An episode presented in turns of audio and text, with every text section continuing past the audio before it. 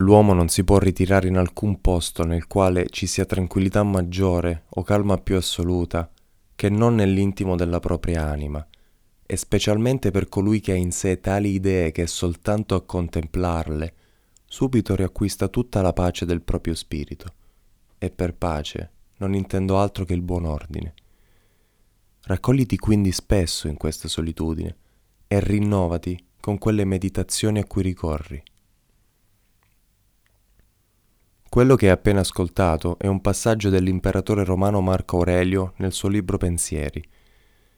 Noi non siamo abituati alla solitudine e lo abbiamo detto anche ieri di sfuggita parlando della noia e della nostra incapacità di saperci annoiare, che è il requisito fondamentale per poter stare da soli.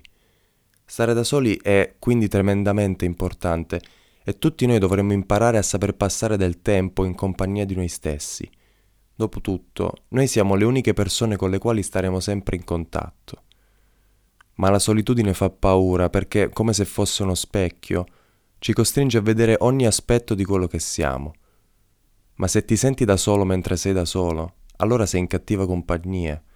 Invece, nella solitudine, sii per te stesso una folla. L'invito di oggi allora è questo. Impariamo ad amare la solitudine, o almeno impariamo ad apprezzarla. Impariamo a passare del tempo con noi stessi, impariamo a disconnetterci dal mondo e a connetterci con le nostre profondità.